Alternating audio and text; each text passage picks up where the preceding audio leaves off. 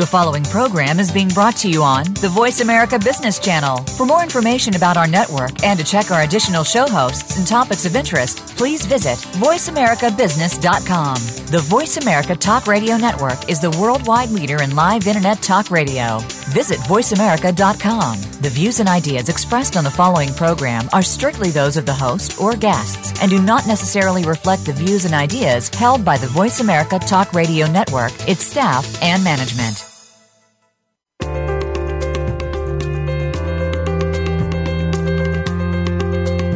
What are the most successful change leaders of today doing that makes them stand out? Welcome to Inside Transformational Leadership. Our program is produced by the Institute for Transformational Leadership at Georgetown University. We'll explore the inner game of transformational leadership, sharing insights from renowned leaders and faculty from our world class leadership and coaching programs. Now, from Georgetown University, here is this week's host. Good morning and welcome to the show. This is Randy Chittum. Uh, I am hosting the second of three consecutive conversations about organizational culture. And as I mentioned last week, I think part of my interest in doing this is just that I think coaches and even leaders to some extent are always at risk of potentially underestimating the power uh, of the environment and the context in which leadership is happening. Uh, I co-direct the uh, Transformational Leadership Program uh, and teach in the Leadership Coaching Program, all in the Institute. To start us last week, we spoke with Jerry McDonough of Lead First, who talked us through their 30 years of measuring and research and working with organizations that are intentional about trying to create culture. That was a great start. And then today, we're going to shift our focus a bit towards the people who most influence that culture, uh, namely its leaders. Last week, Jerry also used a quote that I really like. Uh, we shape our buildings, and then we are shaped by them. And he used that as a metaphor for understanding the interplay between leadership and culture. And so we're going to explore that intersection in a much deeper way today. And to that end, I'm very pleased to welcome to the show Jackie Cranford. Jackie, good morning. Good morning, Randy, and thank you for inviting me. It is absolutely our pleasure. Uh, for those of you who may not know Jackie, she is an expert in the area of unconscious bias and has worked internally in talent management and now uh, consults and works with others through her firm, Cranford Advisory Services. She is also an affiliate of the Verna Myers Consulting Group, and some of you may know Verna's name. She's been on this show before and is kind of out there in the world. Um, I will tell you, Jackie and I have had several conversations getting ready for this, and Jackie loves to talk about unconscious bias, so we have the right person on the phone. And I know that I've already learned uh, a number of different things, Jackie, from talking to you, so thank you for what we've done so far. So, again, welcome to the show, and I wonder if you could just get us started by telling us a little bit more about yourself and your practice, and I'd particularly be interested in what uh, draws you to this work, if you can fit that in somewhere. Sure. I think I will start with what draws me to this work because, okay. as, as I often tell my clients, I've been interested in issues of diversity and inclusion and justice all my life. Um, it's one of those things that, as a, I happen to be a black woman, and so early on in my life as a black girl noticing race and difference and noticing its impact on me. Also, my father was in the army. He was an enlisted man in the army as opposed to an officer. So I started to notice class distinctions early in life. And then as, at one phase in my youth, I had uh, experienced poverty. So all of these things, experienced poverty, being the child of a, an enlisted man in the army, moving around, living abroad when I was very young, getting exposed to a lot of cultures, a lot of different people, noticing diversity even before I could articulate what it was that I was noticing. Mm. All of these things really drove my interest in diversity. And then I chose to become a lawyer. So I ended up going into a profession that was overwhelmingly, was and still is, overwhelmingly dominated by white men. And having chosen that profession and going into a large law firm right out of law school, looking around, there were no women of color in the partnership, no senior people in the firm. And so, in fact, the firm really engaged me early on to start helping them with diversity, inclusion. And at that time, it was really, you know, Jackie, we're glad to have you. Will you help us recruit more? And I was, of course, happy to do that. I didn't want it to stay as undiverse as it was at the time. So these issues have been my passion growing up throughout my career. And then after practicing law for about six years, both in private practice and then for a while at the Department of Justice, I had the opportunity to transition into talent management. And I jumped at that opportunity because all through my legal career, as I was practicing law, I was also focusing on diversity and inclusion in terms of recruiting.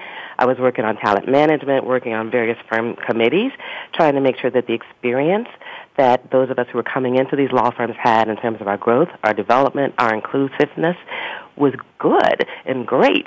So when the opportunity came to transition fully into talent management, I took that opportunity and was able to start working at my firm, the firm that I'd grown up in, as uh, a person who was leading talent management initiatives. So that's sort of how I ended up doing this work, how I've transitioned from being a practicing lawyer into talent management, and now I've left law firm life and am a consultant who goes back into law departments, nonprofits, uh, for-profit legal organizations, and talk to them about all things talent management with a focus often on diversity and inclusion. If you are bringing in diverse talent, what are you doing to cultivate that talent?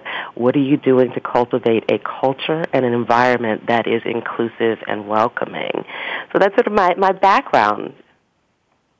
Yeah, it's it's so fascinating, and I I'll, I'll say a quick word to the listeners. You and I have already had this conversation. This is there's so much nuance in what we're going to talk about today that it's it's hard to get to in a day or a month, probably much less an hour. And I just want sort of encourage everyone as you listen to Jackie and I talk to try to hold the context of the system and the culture uh, in which you are either coaching people or leading yourself or thinking about uh, there's there's so much overlap, I think, in all of this, and we'll explicitly get to some of that probably in the second segment. But I'd encourage you to start right away uh, by holding that perspective if you can. So, Jackie, thanks for thanks for getting us started. Um, so I have the easiest of all questions, right, which is sort of what is unconscious bias? That's silly. But if you have kind of a working definition that we can hold in our minds as we listen to you today, that might be useful. Sure. I mean, it's interesting hearing you say sort of easy because I think of it as it's easy, but I live and breathe this stuff all the time. Yeah. And at the same time, every time I go to a new client or new organization and start talking about unconscious bias, there's so many things that come to mind and so many ways to talk about it. So Mm-hmm. let me try to focus us in today on this idea that our unconscious biases are basically automatic associations. What are the things that, you know, come to mind automatically when we experience certain stimuli? How do our minds process that information? What are the messages that we're sending and receiving without even thinking it through? Some of you might have read Malcolm Gladwell's book Blink, and he describes it as, you know, our minds sort through data and reach conclusions without our knowledge. And that is this unconscious concept. We are constantly sorting through data, we're constantly coming to conclusions and not even realizing what's going on. And it is necessary that we not always think through everything because we couldn't get through our day-to-day lives if we had to think about every slice of data that we're sorting through. So it's sort of this necessary process that our brains go through for us without us knowing it. What happens sometimes is that our brain will sort through information, whether it's related or not, and use that information to come to really quick conclusions. And I'll say this when we're thinking about unconscious bias and thinking about our conclusions, I'm thinking about split second decisions. What happens immediately, what happens automatically. And Dr. Arin Reeves, some of you might be familiar with her, she's out in Chicago. She has a great way of putting it. She says, the human mind does not like to think in a vacuum. So it seeks some information, whether related or not, to which it can anchor its decisions. And that's what starts to happen. There's information in our mind, in our minds. When we're making decisions, those decisions are anchored to some information in our minds. The the information there is often subtle. Um, our decision making process is automatic and often unintentional, and it results in patterns and behaviors that become an issue when you're dealing with unconscious bias and how you get to your decision making points. So that's sort of a long way of saying it's really your gut reactions, your initial Mhm. reactions, your automatic associations. hmm Yeah, I hope, and I feel like it's a little too early in the conversation to try to deal with this now, but I hope later we'll have space to talk about how do you, like, it's so hard to be self-aware. Like, this panics me a little bit, to be quite honest. So, the if you live in this world of I don't know what I don't know, and mm-hmm. how do I how do I know or not know if I have biases, in particular ones that are getting in the way, either for myself or or towards other people, and so there's this whole little panic area because it's really hard to see what you can't see. Right. No, absolutely. And I guess we'll we'll talk about it more later, but let me just say we call it unconscious bias because we are not aware, right? right? But part of this exercise is becoming aware of how the brain works. And once you become more cognizant of what's happening, how your brain is working, then you become more aware of where your biases might come into play. And I do I've been doing this work for many years now, most recently over the last 4 years as an outside consultant. So when I talk about this, I talk about what unconscious bias is. I myself have become so much more aware of my own biases. And it's through this process of thinking about these issues and being mindful about them that we become more aware, and then we're able to deal with them. Mm-hmm. Mm-hmm. Okay, that's helpful. Um, so I wonder if you could maybe take it a little uh, closer to sort of real life. So how do you see, I think primarily about just in individuals for now. It turns out all these leaders we work with happen to be people as well. right. uh, like, just how do you see uh, these biases showing up for people, perhaps in the context of organizational life, but not yet quite about the organization, just the folks themselves? Sure. Let's let let's take it on the individual side first, because you're right. We're we're dealing with a bunch of individuals within an organization. So as an individual, you know, bias is prevalent. It is. We all have them. Let me just say. I, I like to remind people we all have biases. They sort of are a fact of life. They're, they're very present and prevalent. They show up in terms of patterns. I mentioned earlier patterns, practices, behaviors, so to speak, and patterns like who do we think is smart who do we think is worth listening to or who's worthy of leading us? How do we react when we see a stereotypical African American name or Asian name on a resume or application? You know, what's that gut reaction we have when we see those names? And interestingly, I'm going to give a little aside before I give a few more examples of how it shows up. I have two children. And when we were thinking about naming our children, my husband and I talked quite a bit about names and implications of names and doing this work, I've been, you know, steeped in what happens when people say, see resumes. So we talked a lot about giving names that wouldn't draw an automatic association that might negatively impact them. So anyway, you know, I, I, I like to ask people to think, what's your gut reaction when you see a stereotypical name? Mm. What's your gut reaction, or what's the first image that comes to mind when you hear a word like leader or elementary school teacher? Do you automatically think of a woman? Or clergy? Do you automatically think of a man? What are those first images? Those are the, the things that are sort of rooted in unconscious bias. Like I hear a word and I automatically have an image of who I see or who I imagine as that person. You know, how do we react when we see a black man walking down the street, perhaps dressed a certain way, walking toward us? Is there this fear? Is it this desire to move across the street? What about, you know, again, I have children, so I think a lot about school context. When you go to, you know, your child's school or you're in a social setting and you meet a child's parents, and that's your first meeting of those parents, and they are the same sex. What's your reaction? You know, how do you react? What do you, you know, what goes through your mind at that point if you didn't know that already? What are the images? What are the thoughts that jump to mind when you hear a British accent? or a Jamaican accent. So that's what happens. Those are the things that are in your head. So when all of these unconscious thoughts are in your head, when you encounter situations like, or people or accents, what comes to mind? What's, you know, the anchor that draws you into a certain place or gives you a certain conclusion about someone or something. And the, the danger is this. Sometimes those anchors or those thoughts in your mind are based on experience and sometimes they're accurate. Sometimes those automatic associations lead us to an incorrect conclusion. So that's where this all gets very dangerous and that's why I say you've got to think about what your biases are so that you can check them. So for example, where it might be um, a problem. You have a bias that might involve pronouncing someone's name, or you might not call it a bias. Let me just say this.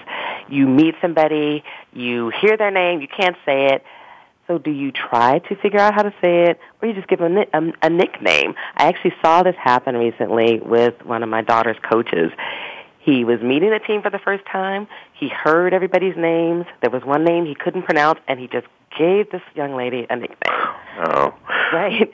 Right. That's the thing. That's what I'm saying. How do you react? Do you take the time to get to know or try to pronounce someone's name, or do you make it easy for yourself, not even thinking about the impact on the other person? So let me let me talk about impact for a second there while I'm thinking about this. Sure, please. The impact of our unconscious biases and that example I just gave, just giving somebody a nickname instead of taking the time to get to know them.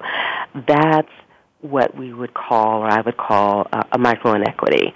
And that is, something that is happening to somebody because they're perceived as different um, or you're unfamiliar with them. And it's something that happens repeatedly over time. It's like repeated slights, like just giving you a nickname or just saying your name the way I want to say it, whatever the case may be. Um, and after a while, if somebody is experiencing that over and over and over again, it starts to wear away at them. And that's what comes out of not dealing with our unconscious biases and not trying to educate ourselves around things that are not as familiar to us and trying to get it right in our multi- multicultural society. Let me give you another example. Um, in law firms in particular, you know, we have a lot of meetings, and I mentioned earlier, law firms tend to be overwhelmingly male and white and straight, particularly at the senior and the leadership levels.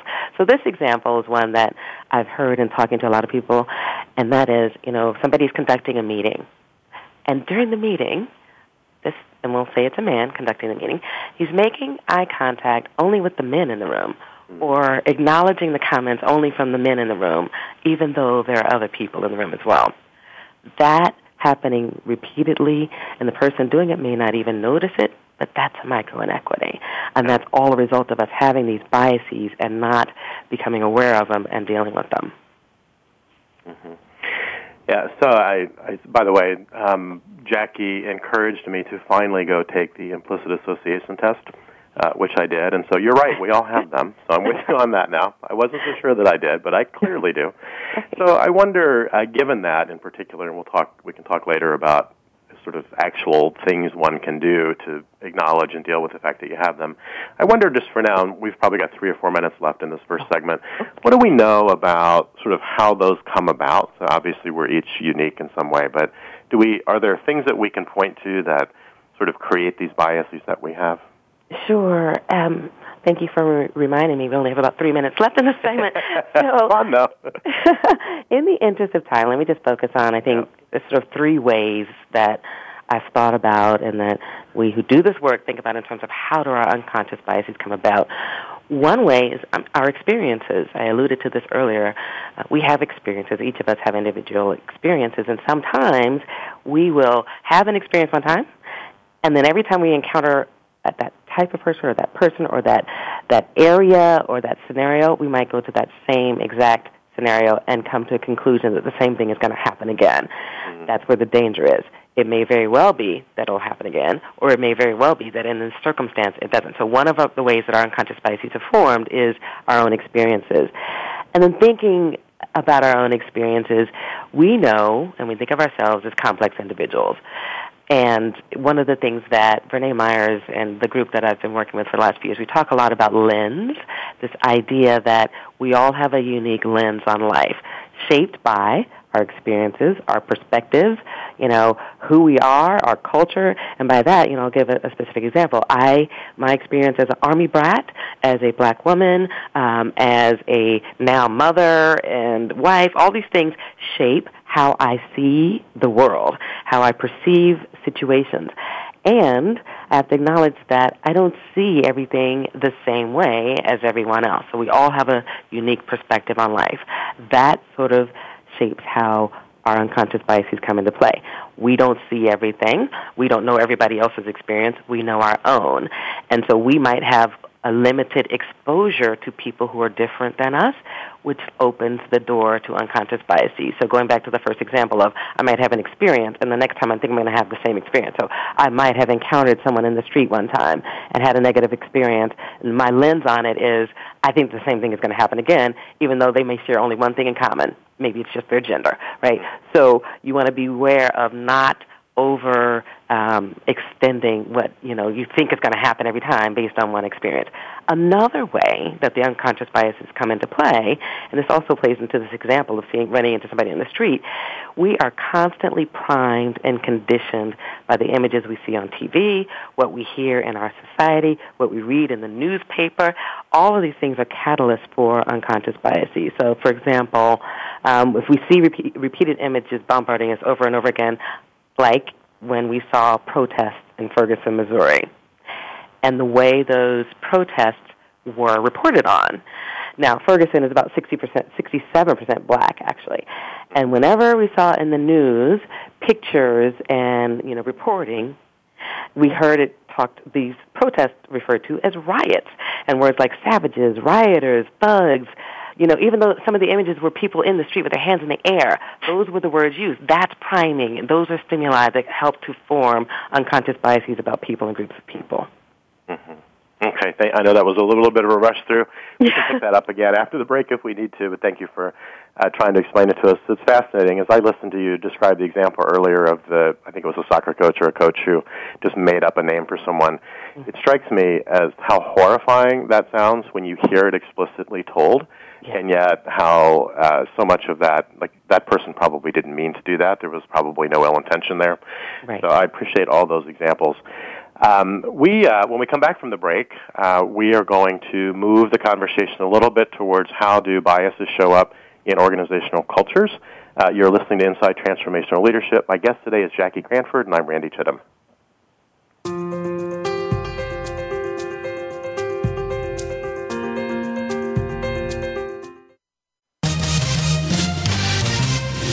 Stocks, bonds, investment opportunities, financial news, and talk. We can help. Call us now toll free 866 472 5790. 866 472 5790. Voice America Business Network.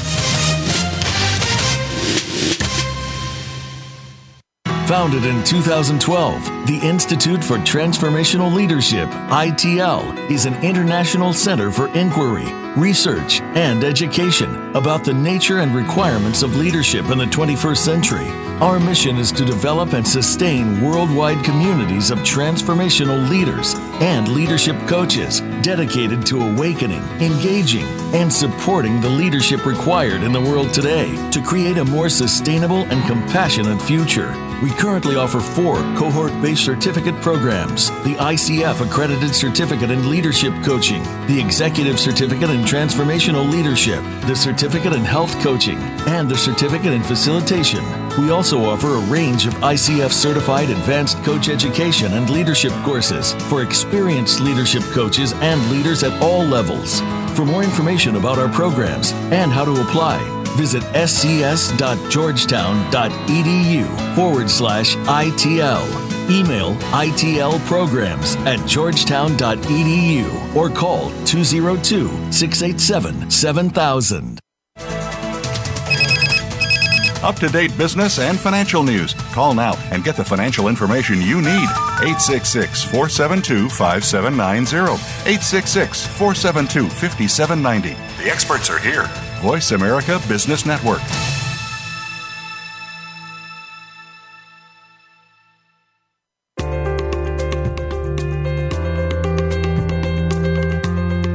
You are listening to Inside Transformational Leadership, produced by Georgetown University's Institute for Transformational Leadership. If you have any questions or comments about our program, please send an email to itlprograms at georgetown.edu. Here again is your host. Welcome back to the show. I'm Randy Chittum. My guest today is Jackie Cranford. Before the break, we were talking about unconscious bias in its sort of largest context and where it shows up the most, obviously, which is in individuals. We're now going to move that conversation towards uh, closer towards the organizational context. So, Jackie, I don't know if I can ask much other than that, but obviously, bias, organizations are made up of people. People, as you said before the break, people, we all carry these with us. Sometimes we're more and less aware of that. So surely that transcends and gets into the system and the culture in probably a lot of different ways. So I can wonder if you could just get us going by telling us what you've seen inside organizations as it relates to bias. Sure. Uh, I think a lot of times when I go into an organization, I really love to focus on individuals first because you really do have to look internally and see how your own biases come into the organization. And then how that plays out for organizations is when you start to look at patterns relating to things like hiring, promotion, um, mentoring, you know, who gets hired, who is promoted, who's mentored informally, you know, who is mentored through formal mm-hmm. programs, you know, who's getting very sincere mentoring and so forth, you know, who's being heard, and then who's sort of being primed to take on great assignments, those growth assignments, or high level appointments in the organization, or leadership roles, or key external relationships. You know, who's the face of the organization? Do you see some patterns around this that certain people or groups tend to be the external relationship people or tend to be in the leadership positions. Another way of thinking about this is are there in groups and out groups in your organization? So, for example, you know, I, and I have to say, having been in the legal environment for so many years, my references are to primarily law firms, even though I worked for a short stint in government as well. But in law firms, when we look at hiring, a lot of times, particularly the firms with which I worked, they're looking at specific law schools and put a lot of clout into hiring from certain law schools. That is a very narrow way of thinking about who are the best people come into your organization. That can be but one of many factors you consider. And if you're focused primarily on, say, I want to recruit from this group of 10 schools and only that group of 10 schools, you risk missing opportunities to get great talent from other places. So, and I say all this that, you know, I want to focus on these 10 schools because a lot of times people have a bias about which schools are the best schools, I'll say, or they consider the best schools.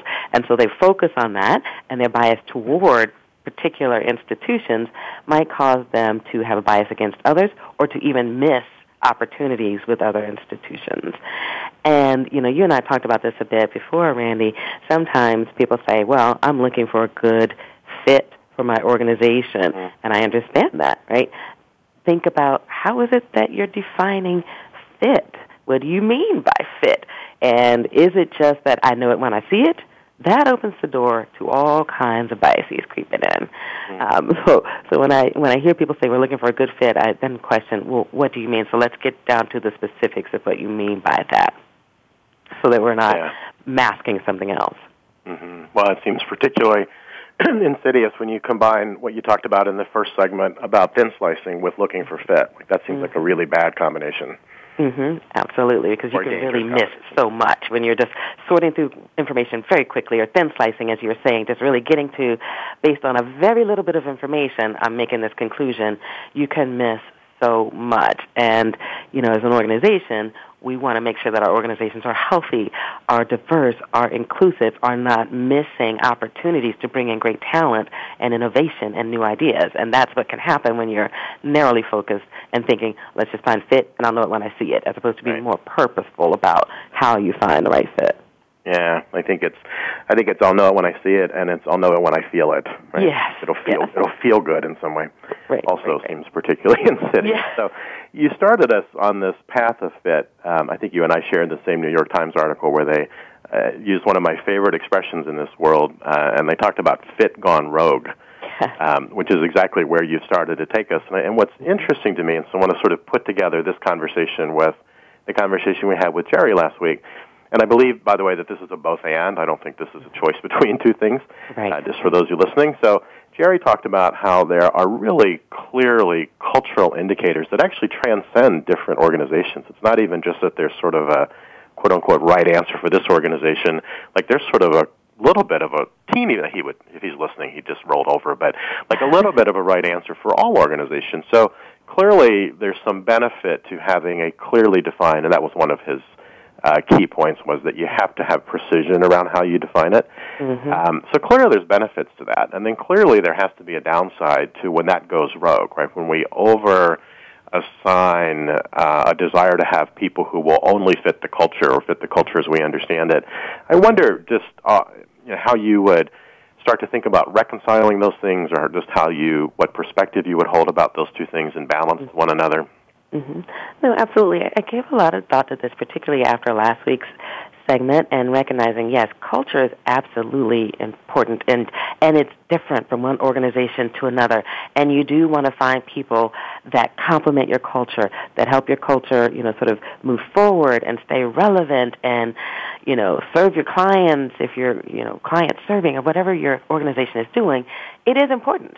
So the the, the fine balance for leaders and for those who are purveyors of the culture is, all right, how are we defining our culture? Are we defining it in a way that is inclusive, right? Is our culture something that everybody understand, everybody in the organization and externally to some extent, they understand it, they own it, they embrace it, and it works for them. And sometimes what I will see in organizations is they say, this is our culture. We are a culture that X And yet, that works for some of the people in the organization, but not for everyone in the organization. And it may not be working for some people they want to have in the organization, but those folks haven't been sort of brought to the table to be a fully a part of that culture. So, for example, when when you're thinking about well, what is the culture? How do we define it? Is it inclusive? So, does it make sense to everybody in the organization? Are there aspects of what we say and how we say, you know, how we present ourselves that cause some of our valued colleagues not to feel included, not to feel like they're part of this. So I know it's sort of a. I, I'm even using my hands now to talk about the fine balance, balance of maintaining culture. Now I'll, I'll use another example. One of the firms I was with, we were big on our culture, and our firm had been around over a hundred years, and and one of the great things about that organization was they looked at culture and periodically checked it and talked about it and made adjustments where it was necessary because the firm that started over 100 years ago was very different and had a very different um, population. So culture as it meant in a more diverse and inclusive environment was expressed in a different way. Does that make sense? I think so, yeah. yeah. It's, it it's leads me to a place of curiosity, and I don't. This this might be oversimplifying, so mm-hmm. if it is, just tell me you don't want to play, and we'll move on to something else. But the, it it strikes me that, in a sense, the the unconscious biases that I hold individually, part of what makes them dangerous is that they're hard to see, right? Yeah. Right. Uh, the unconscious biases that a culture holds, a sort of a collective sense mm-hmm. of a place, part of what makes that dangerous is that they get probably unconsciously reinforced. Mm-hmm. Right, so that I would imagine them almost becoming stronger. So that that makes my question a little harder, even. But I wonder, have you seen organizations and systems and cultures do things that, like like the actual doing of you talked about, uh, that they checked on their culture? Like, would you have any level of sort of advice or thinking that that gets a little closer to what people can actually do about this inside a culture? How do sure. I pay attention to it? How do I attend to it? Yes. Okay. Good. Th- thank you. Because that I can answer. I can go in any number of directions. sure. But that, how do you pay attention to it? How do you attend to it? One of the things that immediately jumps to mind is periodically the check-in. Do an assessment.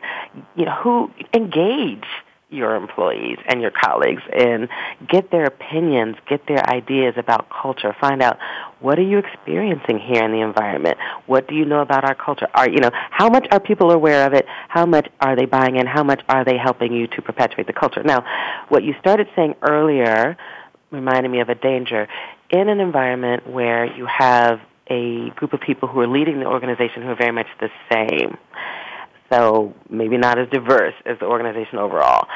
And that leadership team is responsible for the culture, and that leadership team continually defines the culture, uh, you know, spreads the culture and everything. There is a danger that they're missing the value that diversity brings to decision making. So if the leadership team is not diverse and they're the ones who are defining culture and they're not getting other input, they're not getting diverse voices to the table to talk about culture as it relates in their own, in different people's experiences, then the risk is they perpetuate a culture that might have embedded biases, that might have things that are very harmful to some of the co- their colleagues in the organization, and they don't open the door to being able to address those. So one way to do that is doing a broad assessment, talking to a lot of different people about the culture. And that's also a way to make sure that people are buying into the culture and what the organization stands for and what the organization is doing. When people are asked their opinion, they feel valued and they feel part of it.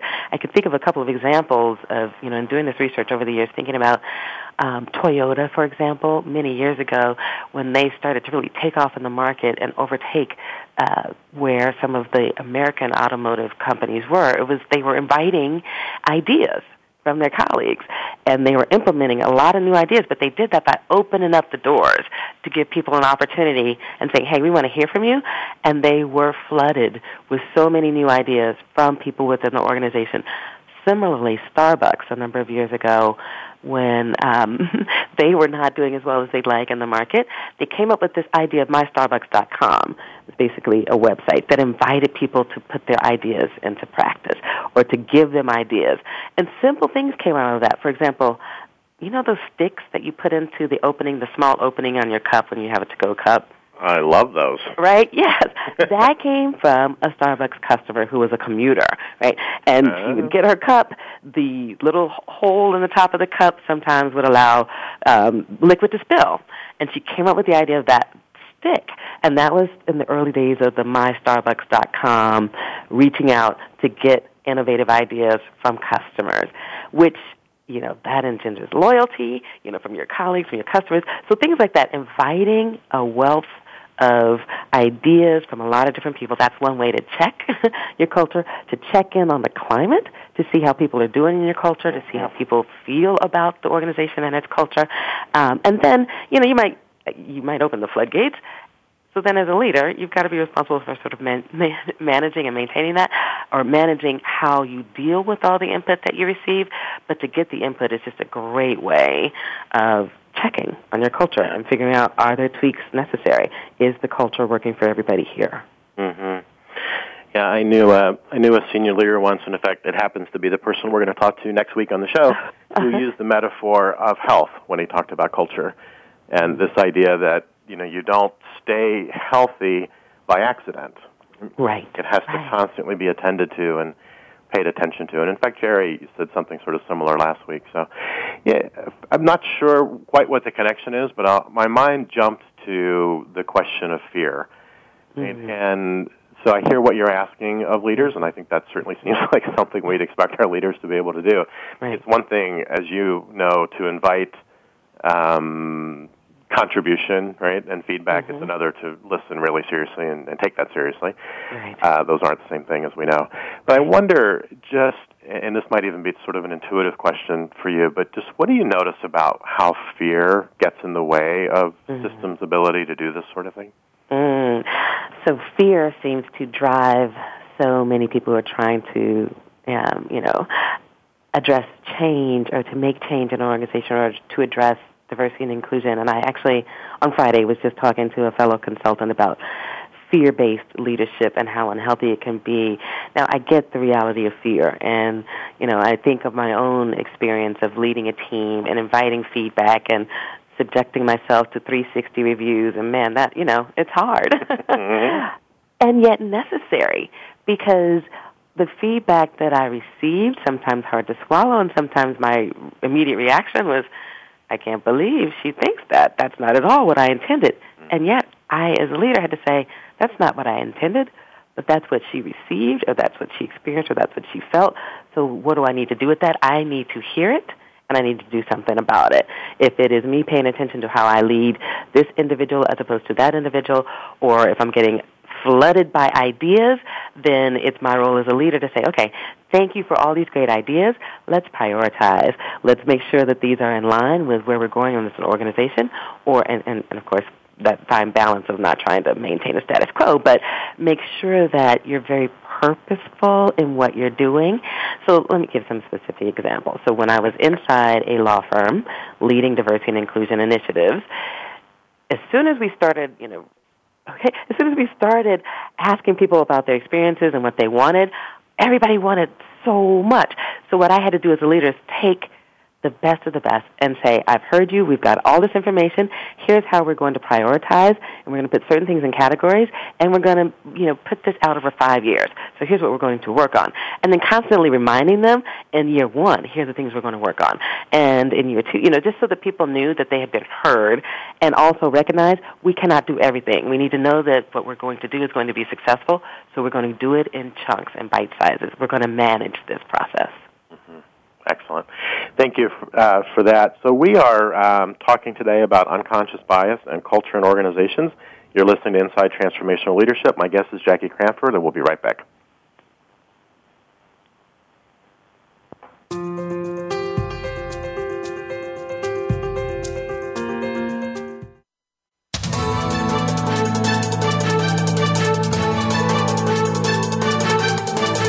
Market's up or down, or if you're looking to improve your portfolio, our experts are ready to talk to you. Call now, toll free, 866 472 5790. That's 866 472 5790. Voice America Business Network.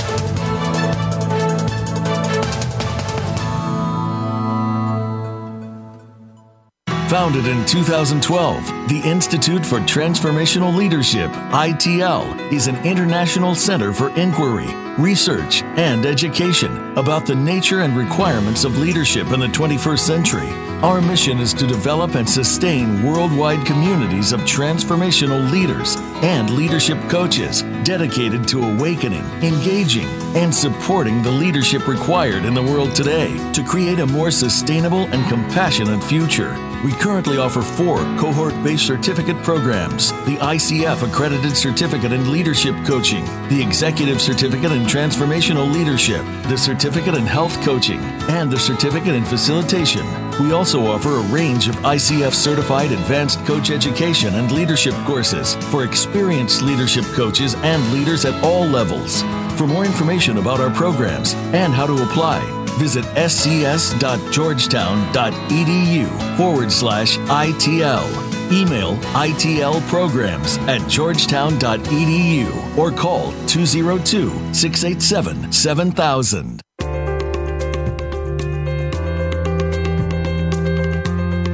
You are listening to Inside Transformational Leadership, produced by Georgetown University's Institute for Transformational Leadership.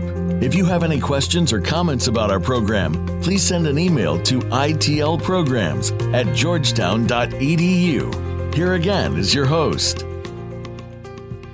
Welcome back. As you probably know by now, we're talking to Jackie Cranford, and we're, we're exploring that space where bias and unconscious drivers and motivators kind of intersect with leadership and culture. And Jackie, when we, um, when we left from the last segment, you were talking about fear uh, and the role of fear that that in some ways I always think of fear as as uh, kind of keeping us playing small ball, if you will. Mm-hmm. And Bob Anderson, which is a name that a lot of people on the uh, on the line will will know, talks about the leadership in life in general is always balancing this tension between purpose and safety, trying to create something bigger, but getting out of our own way around fear. And part of what clued me into that is that you were talking about having a clear future, that this is what we can do this is what's possible here. And I, again, this is not something that you and I particularly prepped for. I don't know if it makes sense or not now, but it felt like a good connection to just where we were and where we're headed, which is really around this conversation of the special role of leadership, both in creating culture, but creating culture with the awareness that I bring biases to this, right? That's not really a question anymore. Mm-hmm. so is that a good way to kind of get into this leadership question? Sure. I think, I mean, the last thing you said, is just bringing the awareness that I bring bias into this. So a lot of times when I'm talking to leaders, I think the first issue is just even being aware, right? Being aware that you're bringing bias, and also all the people you're leading are bringing their own biases into play. So that awareness helps you to even think through, all right, now that I am aware of that, what do I do about it, right? Because what I don't want to happen is my biases, the biases that are happening in my organization or on my team are going unchecked, right? I want to be able to be aware so that we can actually check them. And by that I mean interrupt them, stop them, address them. And often we are afraid of, of digging into these issues or even talking about or revealing some of these things that we have been so good about keeping undercover, keeping under wraps, or not dealing with. So I think that's where the fear is. The fear is I don't want to open the floodgates on these issues because this is a scary area, and to start to acknowledge my own biases, to see them in other people, and then to address them in other people is also very scary, right? And it only comes with becoming more comfortable practicing having conversations around this. So for leaders, I always say, create a culture, create an environment in which it is okay to talk about these issues, to acknowledge these issues that we have bias, and because I have bias, I want to address them. Or to be a leader who says, if you notice something that I'm doing and it's coming out a way that is uh, not balanced, that is not fair, you, you see a bias, please let's have a conversation about it. Who, you know, it's hard for anybody to open themselves up like that. And I go back to my example of doing the 360. It was hard to open myself up to um, feedback from people all around me, and yet there was so much value in getting that feedback. But that only comes when you're comfortable having the conversation. So as leaders, there's a part of there's a little fear, but you have to get to a point at which you are comfortable having conversations around these unfamiliar, uncomfortable issues, and you're creating an environment where people are, are willing to engage in conversation around them. And I think one of the things that helps is thinking about the fact that I will make mistakes as a leader. I will make mistakes dealing with these issues I'm not all that familiar with. And I need to do that to move forward. I need to be willing to make mistakes and not repeat those same mistakes, but to learn from them so that I can move beyond this. So if you're if you're recognizing that you're not going for perfection, you're willing to try and you're willing to make mistakes and you're willing to have conversations and be authentic about it, then your the people you're leading within your organization, the people on your teams start to see that authenticity and see that willingness and say, you're leading by example and you're setting an example of somebody who says, let's address these things. Does that sort of help, Randy, with yeah, what you're it does, and it and it leads me to an even harder question. I'm afraid, which is our curiosity, at least, which is what on earth these? Like, even if you just sort of have a made up answer to this, I know you've thought about this so much. Like, why do you think this is such a scary kind of space for people? What makes this harder than other things? We're willing to talk about poor strategy making and poor mm-hmm. decision making and like all sorts of other things that get in the way. Mm-hmm. What is it about this, do you think, or is that just too No, that big to I, let, you know, I think that's a great question. And as you were talking, I was like, I think it's because it's so personal. Mm-hmm. And you know, when I started talking about this stuff in my law firm as a new associate, there were only certain people I felt comfortable talking to about issues of diversity within a law firm that wasn't at that time very diverse. So within my own circle of people who were very close to me or I was comfortable with, I would talk to them about it. Fast forward 20 years later, I'm trying to get people to talk across difference, across different layers within organizations about these issues, and it is very uncomfortable. And people say to me, we don't talk about this stuff at work.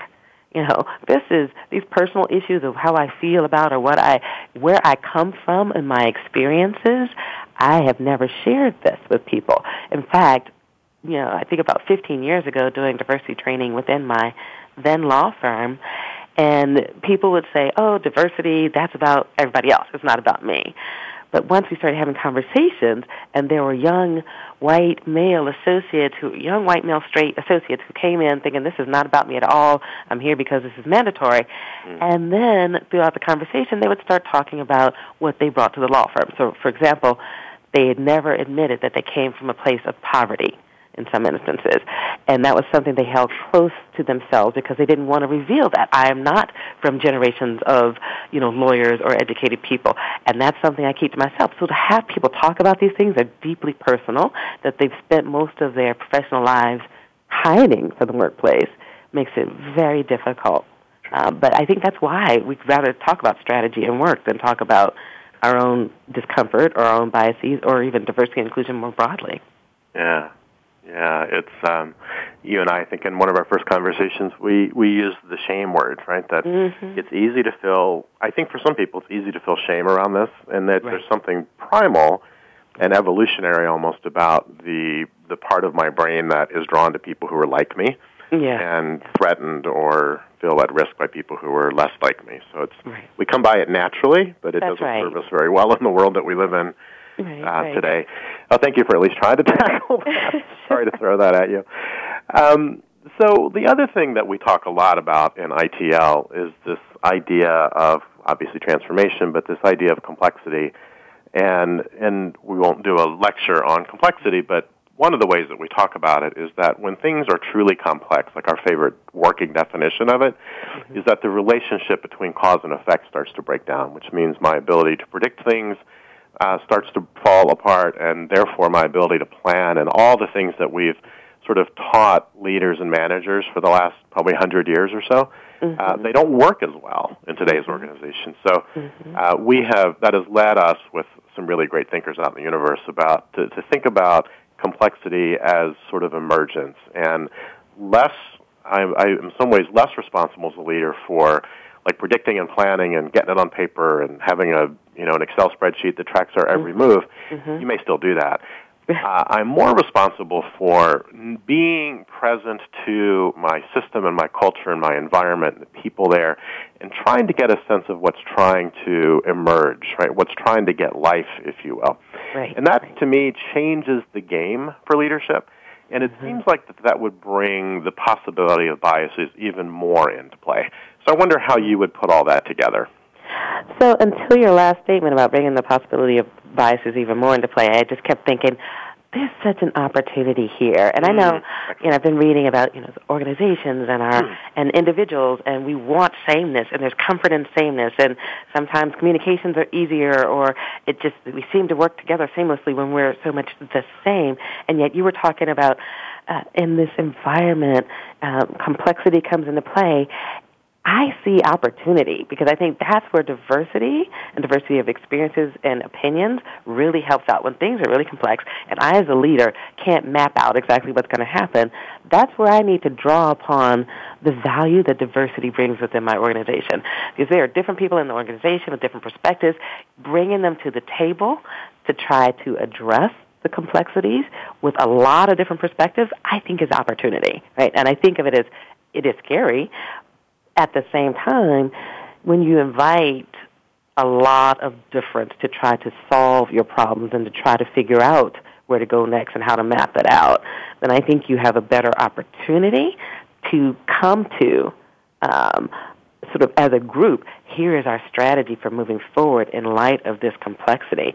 And again, it gets back to what I was talking about a little bit earlier, being willing to be vulnerable and to make a mistake, right? And being willing to say, as a leader, I am going to be inquisitive. I'm going to be open. I'm trying to be thoughtful, and I recognize that I need all of you to be this way. I need you all to be inquisitive and thoughtful so that we can work together to find our solutions in this very complex environment. Um, and I think that sometimes when we have you know diversity of opinions and we're scared. We don't want to bring them all to the table because like it'll be easier for me to make decisions if i don't have too much from too many different people coming into play. That's a missed opportunity as far as i see it. Because if you bring in diversity you bring in difference and you're not hearing and inviting people to contribute their all then you're sort of you're you're cutting against yourself and the whole reason you brought in this great talent to help you through these complex times. Mm. I have to say I like your view of it better than the one I presented. it's a more positive i'm a more positive find a way positive looking at it yeah, well, no, you're right. And I guess I didn't. I did. There was some negative judgment in my way of thinking about it, but I I don't think I really really meant it. Like I think you're absolutely right that as things are almost more unsettled, that mm-hmm. unsettledness creates opportunity Yeah. for us to think and behave differently. If we're not overly controlled by that safety and fear that we were talking about, because I think that's the other thing that can come up during these complex times, right? We just get fearful. right right And we And hold on even tighter Right. to that which we think we know yeah because that brain loves that certainty so much, and uh, that would unfortunately get in the way of the opportunity you're talking about. But I can certainly see that both are possible. And so this conversation is probably especially useful. A lot of us make most of our living uh, coaching leaders, and as we think about how we work with leaders during those kinds of times, that perspective that you had, I think, is uh, tremendously uh, useful. So I just have one more question before we get to some closing questions. So we're probably four or five minutes away from our end time today. So one of the things we talk a lot about in ITL as well is this idea that you know we think of the leader's responsibility as to create new futures and new and sort of create new possibilities and enroll and align people towards that new future. And yet we also know that um, who I am uh, is a source of both possibility and limited possibility around what I can see as actually possible. So if we if we broaden back out almost back to the beginning of our conversation where bias had a fairly broad definition, do you have a quick thought or two about that before we get to finishing up for the day? The who I am is limited. What I can see is limited by who I am, and who I am uh, unconsciously is a big part of who I am. Mm-hmm. So I automatically, my automatic association, where I go with that is, again, the value of diversity. So when you realize who I am limits what I see, it gets back to the conversation we were having about our lenses are all unique to each of us individually. Mm-hmm. And because we have this unique perspective, there are things we don't see. We have blind spots, as, as Malcolm Gladwell talked about in his book, Mhm. Blink. There are places where we can't see, but if we are surrounding ourselves with a diverse group of people with different experiences and ideas, then we're enabling our teams, our organizations to work together to cover as many of those blind spots as possible, right? To address them because we have a lot of different people with different perspectives and different ideas. So while I, I'm sorry, while I'm limited, um, my whole team has greater capacity if we're working together effectively. And, you know, what you were saying, sometimes it's hard to manage a team with such diverse ideas and opinions. And when you recognize that and you're very purposeful as a leader to be, you know, raising awareness not only for yourself but for your team that we know that we are going to have to work together as a team. We're going to have some differences, and we know that we have an inclination towards sameness. But being aware of that, we're going to be very purposeful about, you know, slowing down, checking on our decision making processes where we can, um, checking our biases where we can because we're becoming, becoming more aware of them as we do this work, educating ourselves and others, and that might mean getting yourselves into relationships that are not your norm. So you're getting exposed beyond your regular circle of people and friends, your regular circle of people in the organization, so that you are broadening your own education and you're educating others, and also priming yourself with counter exemplars. So, for example, I talked earlier about our biases come from things, our experiences, things we've seen and done. Start to prime yourselves with the opposite of the things that you think or assume right off the bat. Yeah. Yeah, Jackie, I'm, i apologize for doing this. I think I mistimed our last segment. I think we're actually out of time.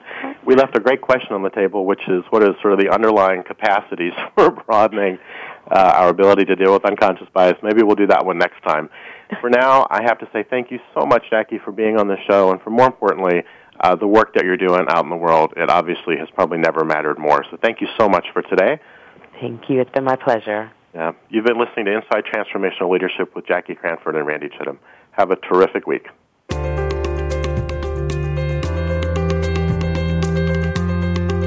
Thank you for joining us this week on Inside Transformational Leadership.